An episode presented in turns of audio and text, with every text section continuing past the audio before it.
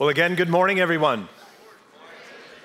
For those of you who have been a part of City as we're moving into the summer, you realize that we are in a sermon series that's on the Gospel of Mark. There are four Gospels Matthew, Mark, Luke, and John. And we are in the Gospel of Mark, which is actually the shortest of all the Gospels. It's kind of a, what you would call a Reader's Digest version of the life of Jesus and has within it what is mission critical to understand to follow Jesus. The other thing is is that this sermon series from the Gospel of Mark is very specifically for the purpose of faith in the real world.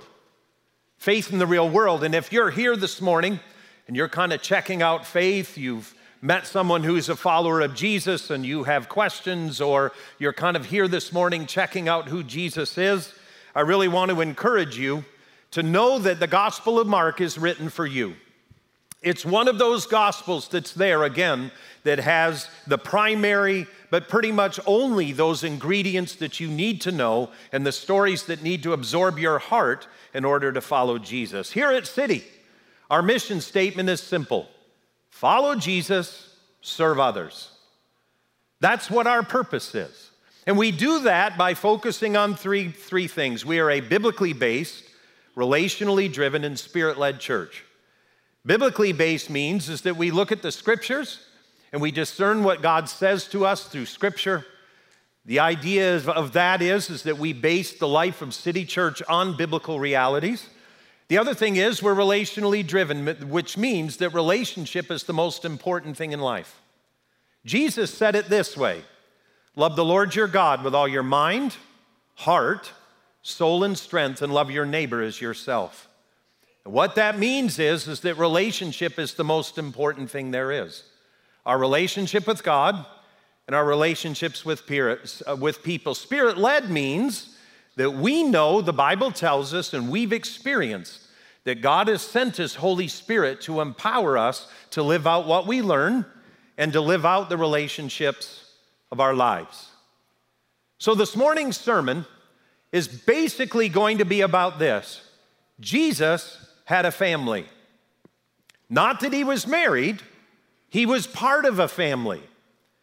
And what we're going to discover as we look at the Gospel of Mark is that the idea that Jesus had a mother, brothers and sisters, he had a stepdad, Joseph, of sorts. He was his stepdad. But it's pretty clear biblically that his father, his earthly father, his stepdad, as you might say, was off the scene by the time Jesus began his, his earthly ministry. But as we look at the idea of Jesus having a family or being part of a family like you and I are, I want to begin by recapping very briefly last week. Last week, I talked about the power of forgiveness. There were people that communicated with me after and talked about how the forgiveness that Jesus extends to sinners and recognizing that they are one of them. And oftentimes, when we think of sinners, we point to other people. Last week's message was about how Jesus, if he came to Charlottesville and on his, his Twitter feed said, I'm coming to Charlottesville, I'm going to offer forgiveness, kind of that inaugural forgiveness event, many of us would encourage him to look in one of two places. Maybe it would be at a frat house on grounds in the fall, or it would be at the county jail. That's where you ought to go look. And what we find is Jesus offers forgiveness in a home, in a home, to people who are very religious people. And it's there that he offers forgiveness to a paralyzed man.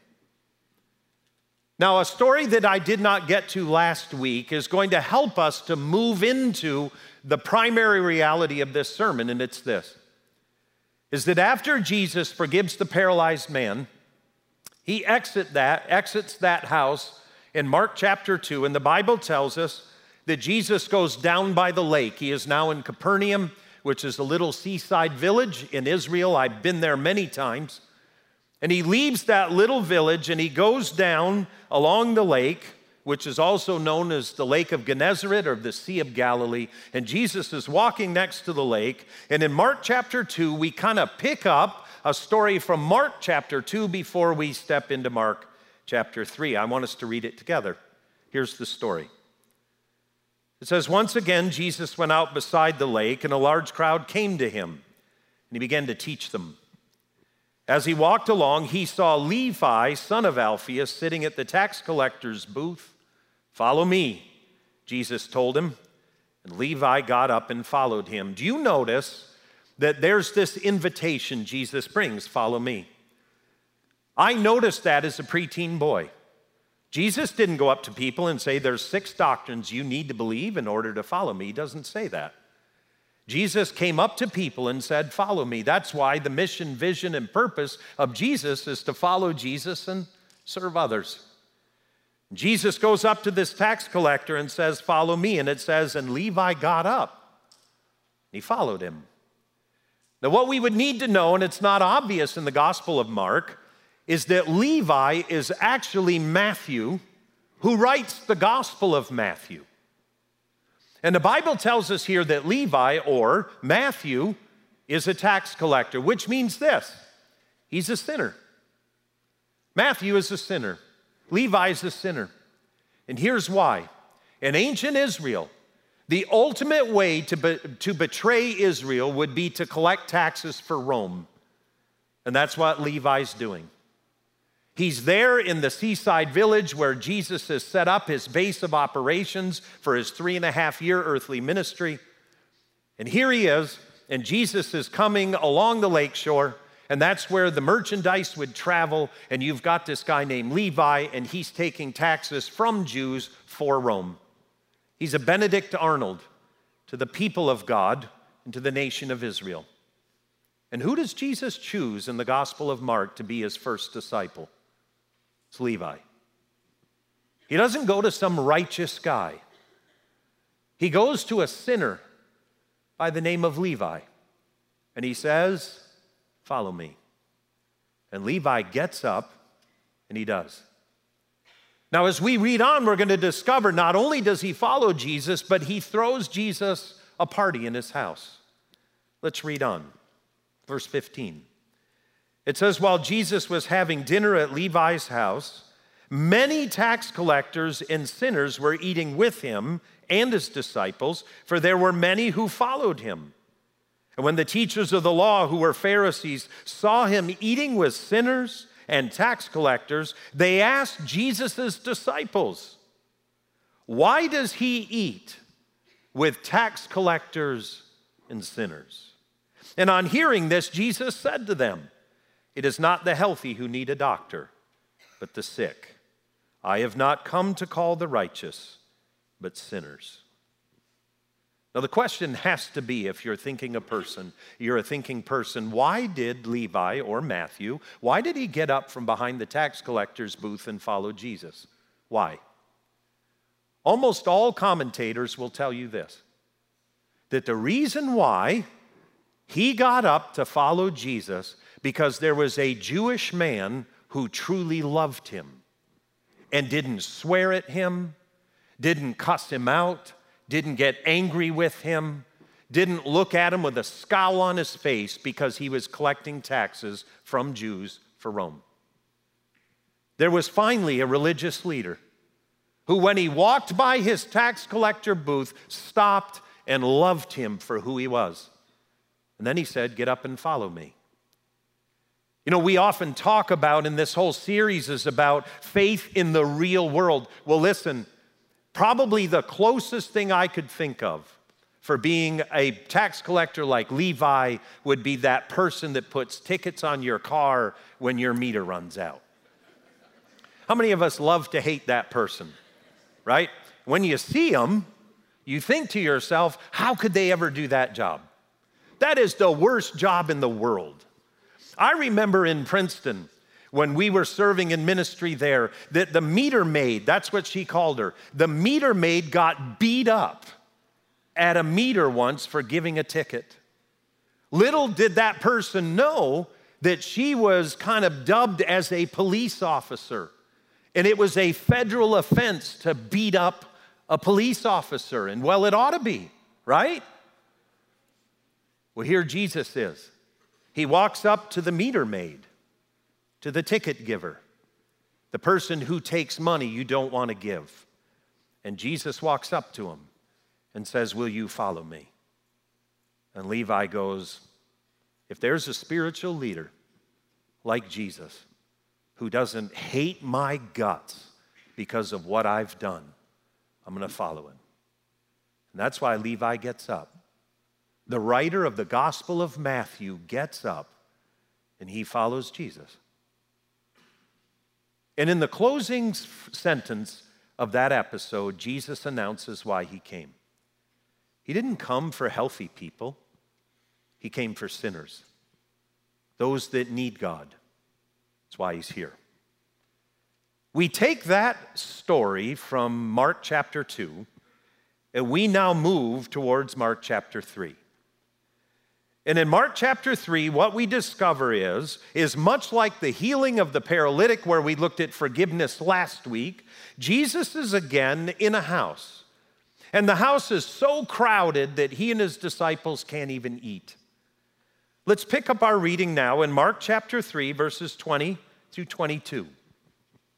Here's what the Bible tells us the heading says Jesus accused by his family and by the teachers of the law. Yes, Jesus had an earthly family that he was a part of.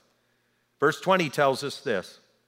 Then Jesus entered a house, and again a crowd gathered, so that he and his disciples were not able to eat. When his family heard about this, they went to take charge of him. For they said, He is out of his mind. My dad said that about me several times. How about you?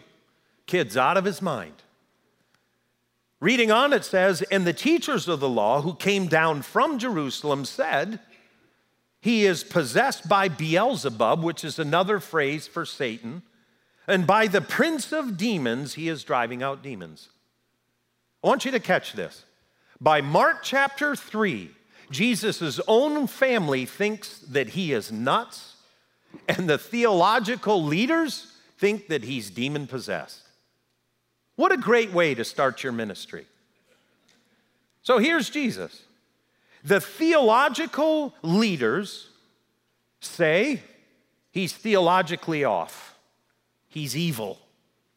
That's what they're beginning to say. He's been healing people. He healed the paralytic. He's been casting out demons. He's been doing all of these incredible works. But the theological leadership looks at him and says, Nope, he only does that because the demon in him is more powerful than the demons he's casting out. And then his family, they come up with a psychological assessment. The teachers of the law bring a theological assessment. His own family brings a psychological assessment, and they say he's nuts. I want you to notice in the story it told us in verse 21 that they have come to take charge of him. In other words, Jesus, you can't run your own life, so now we need to step in. And the question has to be why? Why did they come to understand that Jesus is out of his mind? One reason is because he's eating with sinners. No righteous Jew would ever break bread with a known sinner. Because in ancient Jewish culture, if I said to you, hey, I'd like to meet you at Zinburger and we're gonna grab a burger together, if I said that, it wasn't just an overture of, hey, let's get to know each other. It's an overture of true friendship. And if you're seen eating with someone, you are identifying with them. And no righteous person, no teacher of the law would ever dream of sitting down and eating with a tax collector, and yet Jesus is in a home that's filled with them. He's hanging out eating cheeseburgers with sinners. It's an amazing thought. So his family shows up to set him straight. It says they're going to take charge of him. Can you imagine trying to take charge of the Son of God? How do you even do that? Well, his whole family is there, and they've come to take charge of him. Here's what I want to say at the very beginning. And this is where we're going to go deep into faith in the real world. Here's what it is is that in the ancient world, family was the center of all culture. Most of you, if you had lived in Jesus' day, you would never leave the village in which you were born. Your family would be the epicenter of your life. What they thought about you, their perspective on you, would be everything. And now Jesus' family has determined he's nuts. And it's because he's eating with sinners. And it's also because he's been breaking the Sabbath by healing people on the Sabbath. I want you to know that I know of people, because of their walk with Jesus, their families have put pressure on them to not do that. Recently, I've been reading a book that a friend of mine gave to a group of men that I serve with. It's an incredible book. It's written by Eric Metaxas, and it's, the, it's entitled Seven Men. Men, I encourage you to get this book and read it. It's seven brief stories about seven men who changed history. One of them is a man by the name of William Wilberforce. He was born in 1759 and he died in 1833. William Wilberforce was part of a wealthy aristocratic family in England. It was a time in England where following Jesus was really frowned upon. You could go to church, but don't take it any further than church. So, William Wilberforce is born into a very wealthy family, and his dad dies when he's young. His mom isn't healthy, so his mega wealthy grandfather sends him to go live with some relatives, a little distance away, and they're raising him. But his mega wealthy grandfather, who was part of the aristocratic elite of London, didn't realize that the family members that he was sending William to go live with, they called him Billy when he was young, were these Christians who really put Jesus first. Jesus was first. And what they would do in their home was they would bring in preachers to preach to the super wealthy that they knew. It was called parlor preaching. So they would open up their mansion, they would invite wealthy people, and these wealthy people would come and preach. Well, some of the preachers you've heard of the Wesley brothers. You've also heard of John Newton. John Newton wrote that famous hymn called Amazing Grace. You see, he had been a slave trader who had brutalized people Af- from Africa for years. When Jesus got a hold of him, his life was absolutely transformed. And he writes that powerful hymn, Amazing Grace. Well, John Newton was one of the parlor preachers that would come to little Billy Wilberforce's uh, relative's home.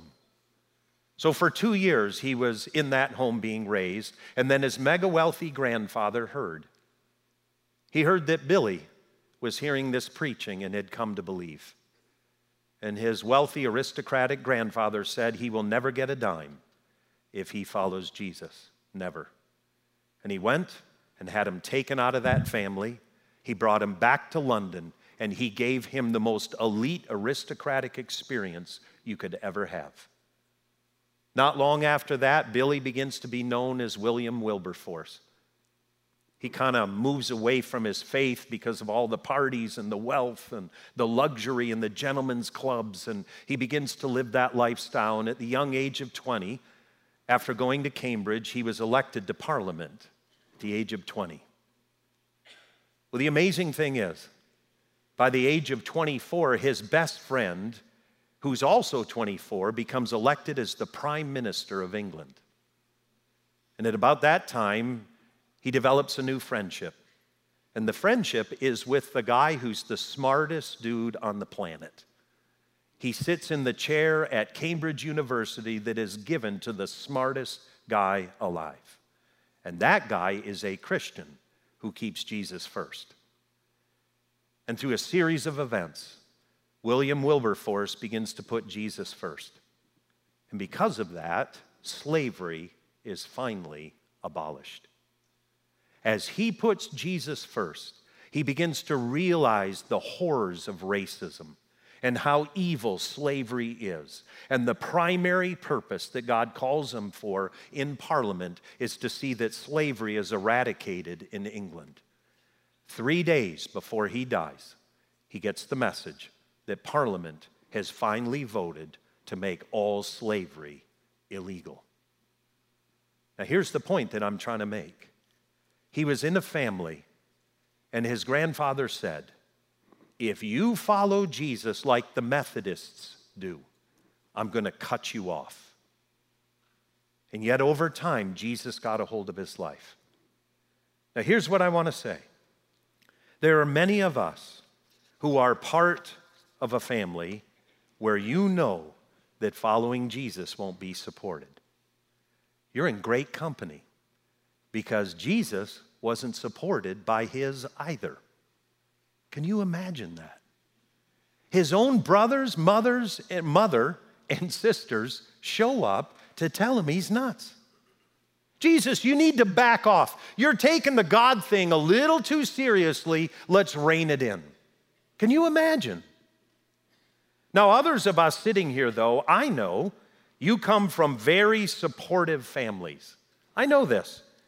They're excited for you to walk with Jesus, but my question would be let's say that you're part of a family, unlike Jesus is at the beginning of his ministry, that is kind of actually opposing what God's calling him to do. Maybe you're in a work environment where your boss and your boss's opinion is so important to you. What your boss thinks of you and the availability for your boss to promote you. So, being a follower of Jesus is something you're trying to keep off the radar. Some of us, maybe the most important influence in our lives, because in the day of Jesus, your family was the most important influence. Now, maybe it's your friends your friends. Where you know what? It's similar to the days of England where just keep Jesus on Sunday. Don't let him get into the rest of the week. Don't take him too seriously. And you sense in your heart that your friends would say the same thing. But your, their opinion of you is more important than keeping Jesus first. I can also tell you that we live in a culture that over the past 60 years has switched to where being a Christian and a follower of Jesus was something that was admired, and now it's something that means that what you have to say isn't worth hearing. Our culture has shifted. And yet, here we see a clear example of people that are coming against Jesus. It's not just the religious elite, but it's also his own brothers, sisters, and his mother. They think he's crazy. You know, full confession, I'm a pastor, if you didn't notice. And we live in a culture where I ask people at City not to introduce me as a pastor. It's not that I'm ashamed of it, it's just I see the look on people's faces when they hear I am a pastor. Someone from City will walk up and introduce me to a friend or a group of their friends, and they'll say, Hey, this is Pete. He's my pastor. And you can feel the silence hit the room. And you know what everyone's thinking? Did I tell a dirty joke yet? Have I sworn yet? Have I? And they just do all this mental math, and then always someone will blurt out, I had a cousin three times removed that was married to this other guy who, did, and he was a pastor. And I think to myself, what does that have to do with anything that we're talking about at all? Nothing, absolutely nothing. And you know the reason why is 60 years ago, if I'd have walked into a room and said, hey, I'm a pastor, it would have been positive. Now it's a negative. It is. But so is following Jesus. But isn't it amazing that even Jesus experienced this tension from his own family? And from the religious leaders, who, oh, by the way, were also the political leaders of Israel at that time. But here's what we find as we pick up our reading. In Mark 3 31 through 35, here's how the gospel story um, continues. Remember, Jesus is in a home. The religious leaders say he has a powerful demon, that's why he can cast out demons. His mother and his brothers are there and they're going to get charge of him. They're going to kind of smack him upside his head and say, Jesus, knock it off. Too serious. Back off a little bit. And we pick up our reading in Mark chapter 3, verse 31, and here's what it says Then Jesus' mother and brothers arrived. Standing outside, they sent someone in to call on him. A crowd was sitting around him, and they told him, Your mother and your brothers are outside looking for you. what does Jesus say? Who are my mother and my brothers? He asked. And then he looked at those seating in a, seated in a circle around him and he said, Here are my mother and my brothers. Whoever does the, God's will is my brother and sister and mother. It's pretty amazing. You see, what Jesus is beginning to bring out to us in the Gospel of Mark when we talk about faith in the real world is just because you are naturally related to a Christian, it doesn't make you one. Jesus' mother and brothers are there, and Jesus is making a concrete announcement that even his mother and his brothers and his sisters must personally come to faith for themselves. That just because they are naturally related to Jesus does not mean that they're right with God. And the Jewish faith has been based upon, for centuries, the following thing if you are born into the right tribe of Israel, you're in. It's about who you're born to and how your lineage can be traced. Well, wouldn't you think that if anyone gets a front row seat in being right with God, it would have to be Jesus' mother, brothers, and sisters. Wouldn't you agree? And Jesus says, Who are my, who's my mother? Who's my brother? Who are my sisters? Those that do the will of God. In other words, those that have come to faith for themselves. There's no secondhand Christianity, it's all firsthand. It's personal decision, it's personal experience. And Jesus is going to begin to share this. And ultimately, what Jesus is teaching is that there's a whole new kind of a family that he's going to build. It's one that will be connected through him, and it won't always be a natural one. Now, I want to be very careful in telling you this Jesus is not diminishing the importance of family, he's absolutely not doing that. What he is saying, though, is that he, in his kingdom, is starting a new kind of family. And that'll be a family that's brought together in faith. Now, personally, I know what it's like to have to struggle with what Jesus has called me to do and be. My father and I have mentioned this before. My dad's one of my heroes. My dad was not a follower of Jesus when I was called into the ministry. My dad and I would talk often about what my career might be, what my career might look like. I often told my dad I wanted to be go, go to be an attorney because I knew he'd be proud of that. He'd be happy with that. So that's what I told him. He actually wanted me to be an engineer because that's what he was. The problem was, I was horrible at math. How many of you know what I'm talking about? There are certain things God does not call me to do, and one of them's math because if he had, he would have gifted me for it, and he didn't. So I avoid math. That's why I studied for the ministry. Look, math doesn't even work in Christianity. Three equals one. So there. It's just kind of, you don't need math, right? And so I go off, and I can remember going to my dad and saying, Hey, dad, listen, I feel a call into ministry. You should have seen the look on his face.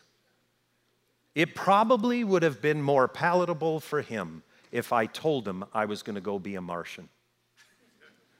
He just looked at me and said, What? I said, Dad, he didn't go to church. He had no perspective or paradigm for it at all. I said, Dad, I feel a call into the ministry. He said, Really? What? What? He had no par- no framework at all. And it actually worked in my favor.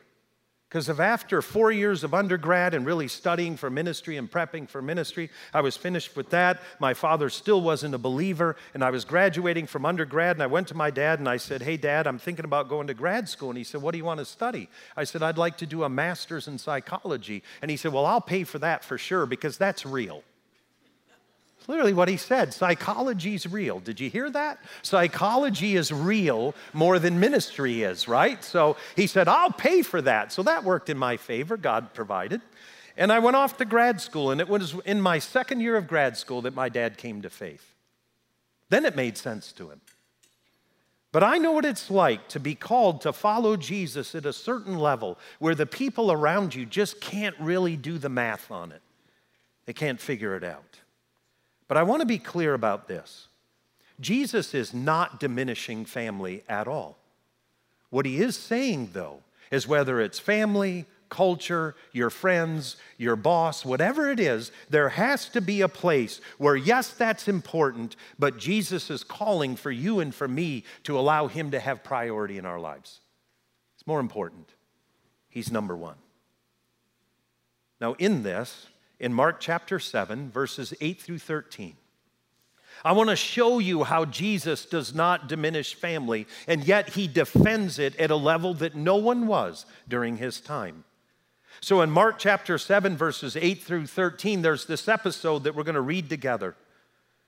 And the Bible tells us the context is, is that these religious leaders have come back again to hound him for how he's walking with God.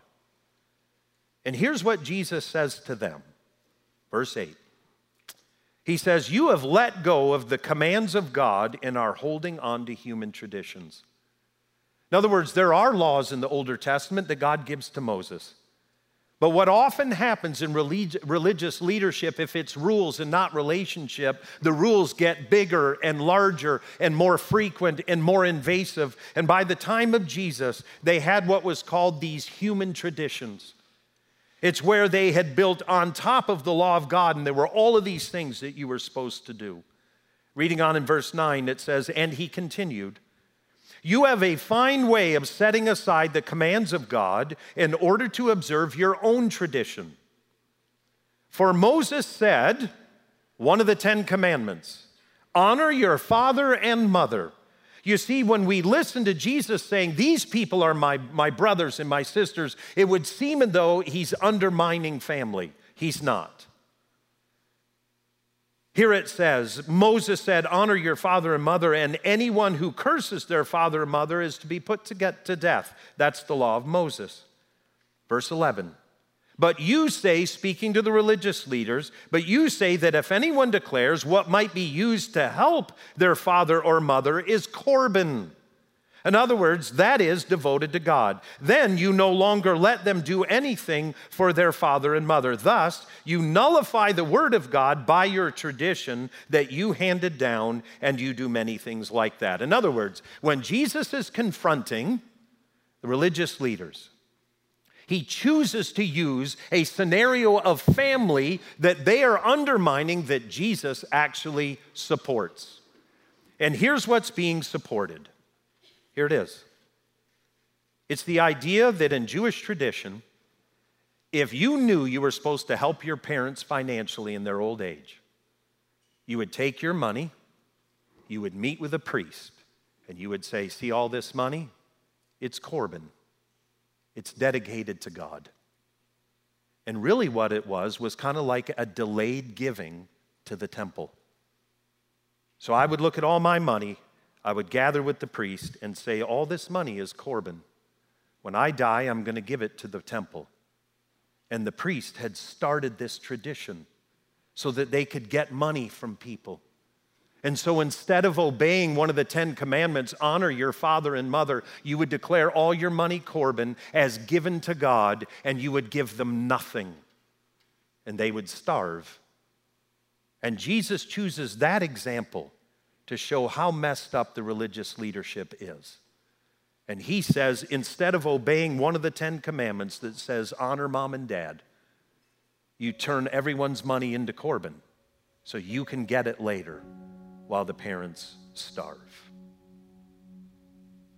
Listen, Jesus calls us to be people that are serious about our families.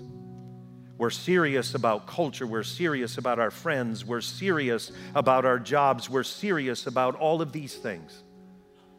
But what this shows us is, and what this gospel story tells us in Mark chapter 3, is that Jesus is to take priority over all of those things.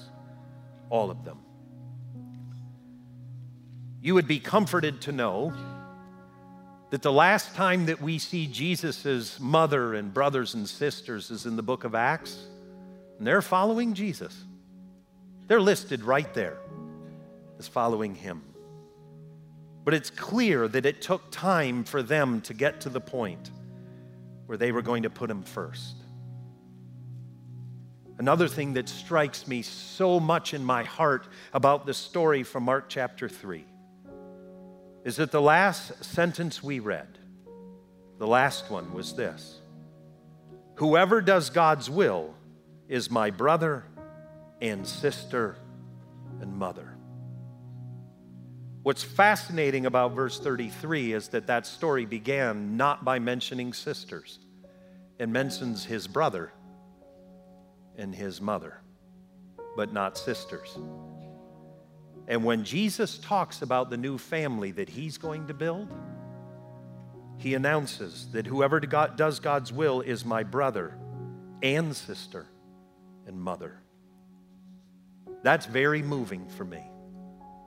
And ladies, what you need to know at the very beginning of Jesus building his family, he makes a clear announcement that he is assuming and even calling for ladies to be key in his kingdom. It's an important thing to catch. Because again, the biggest the beginning of the story mentions his mother and his brothers. It says nothing about sisters. But Jesus makes sure that He includes it in the end.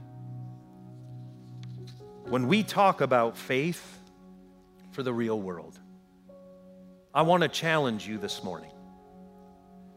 I want to challenge you the following way. Some of you have a call to pastoral ministry and you know it. But because culture doesn't heap on the accolades, you have backed away.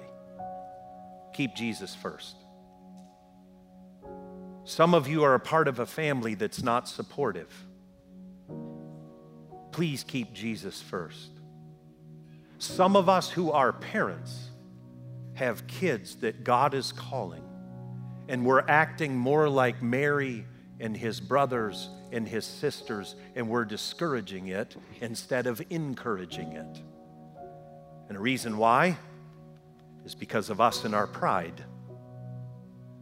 Look, I know what it's like to sit as a dad and people get around and they say, Pete, tell us what your son is doing. And I tell them, well, my son is called to be a theologian. And I see the look on their face. What a shame. And they'll chime in, my kid's going to be a lawyer. And I thought, I've been there. I know exactly what that's like. And I'm not saying being a lawyer is a bad thing. I'm not saying being called to do anything else is a bad thing. That's not what I'm saying. But if Jesus is tapping your heart for pastoral ministry, I want to challenge you to surrender to Him. Our culture won't cheer you on, but Jesus will. And for others of us, you know that Jesus has been calling you to share your faith in ways that you haven't before. Our culture won't clap, your friends might not cheer you on. There's people that are going to say what they said to William Wilberforce keep it on Sunday morning. William, you're getting too serious. Just remember that Jesus' own mother and his own brothers were saying the same thing. Jesus, keep it down a little. Now, what I'm not saying is that you get weird and that you go to work and you stand on your desk with a Bible and begin to scream. It's not what I'm talking about. What I'm talking about is prioritizing Jesus, that He's first in your life, and that you're going to follow Him. In Jesus' name.